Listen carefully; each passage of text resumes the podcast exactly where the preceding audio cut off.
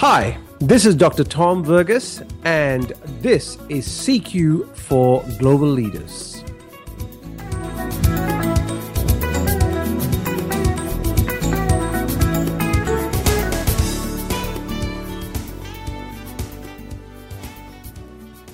Two weeks ago, I was in uh, Kuala Lumpur.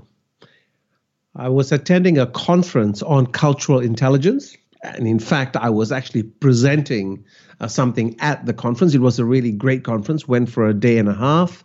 And while I was there, I also did some work with a client of mine, and it was doing some focus groups. And so I turned up at the office, my client of client's office, uh, in the morning. Was at ten o'clock. I met my contact person who took me up to the, I think it was the eighth floor, into the conference room. And he said to me, Let me just go to my workstation. I'll get my laptop, I'll get my uh, materials, and I'll come back and meet you. Let me leave you here by yourself. I said, Fine, no problems. So I'm standing there in the conference room. I look outside, and there's a kitchen right next to it. So it was 10 o'clock in the morning. It was early. I thought to myself, I could really do with a cup of coffee. So I walked into the kitchen. I made myself a cup of coffee, went back to the conference room, waiting for my contact to come back. And while I'm drinking the coffee, my, the person comes back. We're having a chat. I look out of the corner of my eye and I see this mature woman coming into the room and she looks at me with glaring eyes. And if looks could kill, I would have been dead. It suddenly occurred to me that she was the tea lady. Like it was her job to make tea and coffee for people in meetings. That was her kitchen. That was her domain. This was her role. I had gone in there and made my own coffee, which, of course, is a major boo boo in that scenario. Now, I want you to think of this, right? Here I am. I teach people about cultural intelligence, how to be effective in different cultures. I've just been at a cultural intelligence conference. I've just spoken at it. I've written books on this. This is my topic. And here you go. I made a mistake. And I am Malaysian. I grew up in Malaysia. I know these things about Malaysia. But because I've been in Australia for so long, where we have a self service culture, and of course, the fact of a tea lady just doesn't exist. It used to exist here, of course, in the 60s and 70s, but doesn't exist anywhere now. However, in countries like Malaysia, Indonesia, all those places, that role still exists. It's something that people do.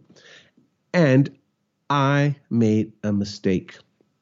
My key learning from that was wow, I need to recalibrate. Here I was in Malaysia and I was thinking like an Australian. I had not recalibrated into what the things were like in the Malaysian context. So that was the whole thing around recalibration. And since then, I have actually spoken about this at a number of events where I've been running leadership teams. And we've been talking about recalibration because I've been able to share my story and said, as leaders, we need to constantly recalibrate. Given that this is the start of the year, the, the start of 2019, it's a great opportunity for us to recalibrate ourselves. And what is recalibration? It is actually just slight adjustments, right? It's retuning. You know, if you think about recalibrating an engine or recalibrating a musical instrument, it's about retuning things so that it comes and goes back to the original nature of how it's supposed to be. So, a couple of things that you need to be conscious of when it comes to recalibration is firstly having a level of awareness, being mindful of the situation. So, in that scenario that I was describing to you before about being in Malaysia, I was not being mindful that I was in a different culture, different context, and that I needed to be just much more aware of the rules of the game. So that's the first thing. We need to be really uh, aware. The second step, I think, around recalibration, especially when we're working in different cultures, is we really need to increase our powers of observation. In other words, what when you look around, do an environmental scan, you know, how do people move? How are they dressed? And as you know, when I talk to execs who are working in multiple cultures, who are in different, you know, moving into different offices, one of the things I always suggest to people is being attuned from the time you step out into that particular environment, right? In the airport, how do people move? How do they dress? What's the traffic flow like? how do people talk to each other, tonality of voice, etc. These are all things that we need to be observant about when we are working across cultures. So again, it's a quick reminder to be observant and being conscious of what is around us.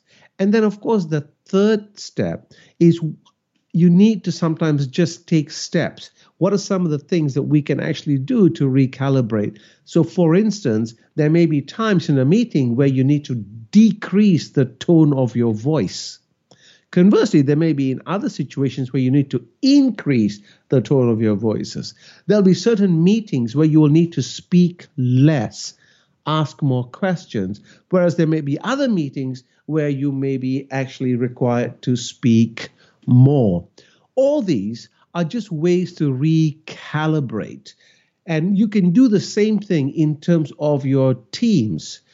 How are your teams recalibrating? What do you need to do just to make sure we are on track with what we need to achieve? So, that's my reflection point for you at the end of this podcast. What do you need to do to just recalibrate yourself to ensure that you are on track with where you want to go.